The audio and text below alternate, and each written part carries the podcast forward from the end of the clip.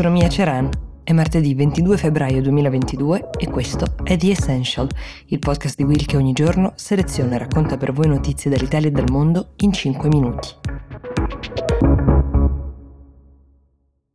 La prima notizia di oggi non può che essere quella della conferenza stampa con cui nel tardo pomeriggio di ieri Putin ha annunciato che con un decreto riconoscerà l'indipendenza delle regioni ucraine separatiste del Donbass, più o meno come ha fatto con la Crimea annettendola alla Russia nel duemilaquattordici. Che cosa vuol dire concretamente questo?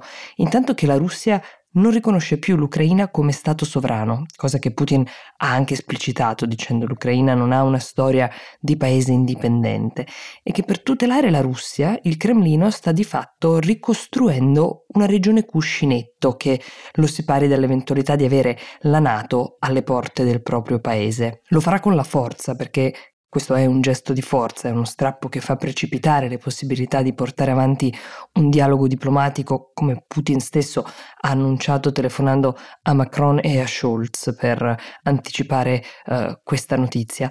Nelle regioni russofone che Putin sta per riconoscere come indipendenti, anche se indipendenti è una parola fuorviante perché queste regioni diventeranno a tutti gli effetti dipendenti dalla Russia, perché dalla Russia foraggiate economicamente e militarmente, si combatte da anni una guerra che viene definita guerra a bassa tensione, cioè con scontri più o meno importanti che vanno avanti da anni eh, senza sfociare eh, in una guerra, una sorta di equilibrio bellico potremmo chiamarlo.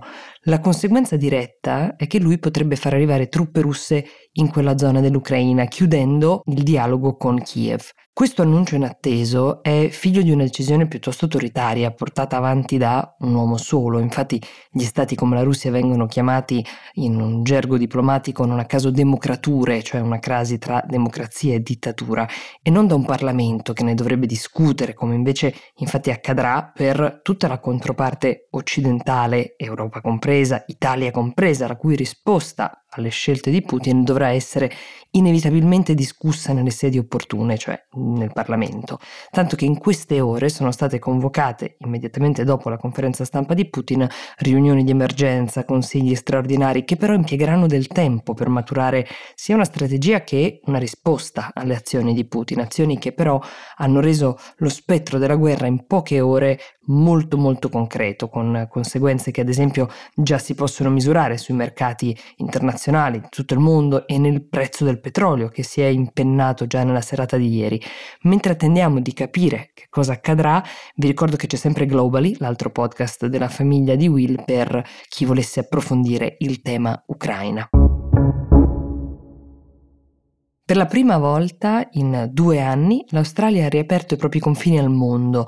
La ragione della chiusura, come tutti sapete, è stata la gestione della pandemia che il governo australiano ha preso molto seriamente, optando per la linea dura, chiudendo tutto già nel marzo duemilaventi, lasciando anche gli stessi cittadini australiani in giro per il mondo, chiusi fuori senza possibilità di rientrare. A loro il rientro è stato concesso alla fine del duemilaventuno, ma per tutti gli altri le porte sono aperte da adesso.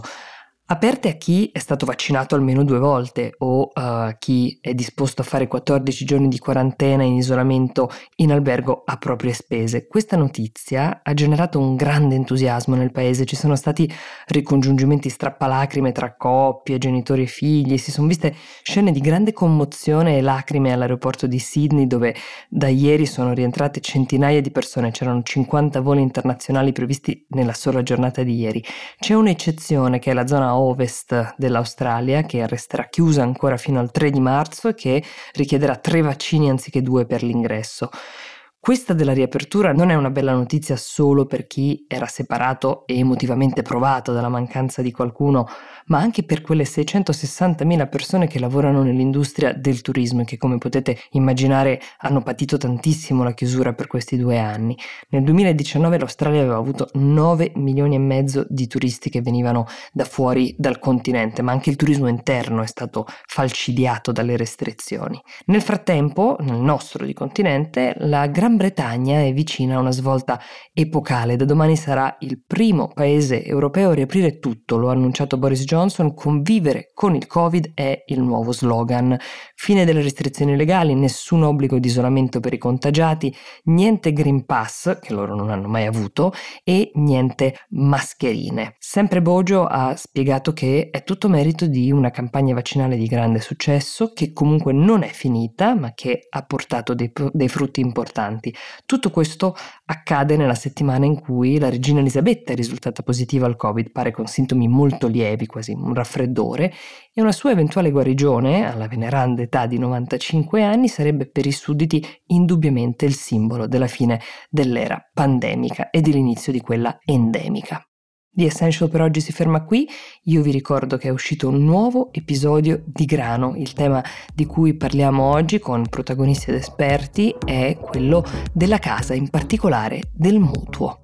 Buona giornata e ci ritroviamo qui domani.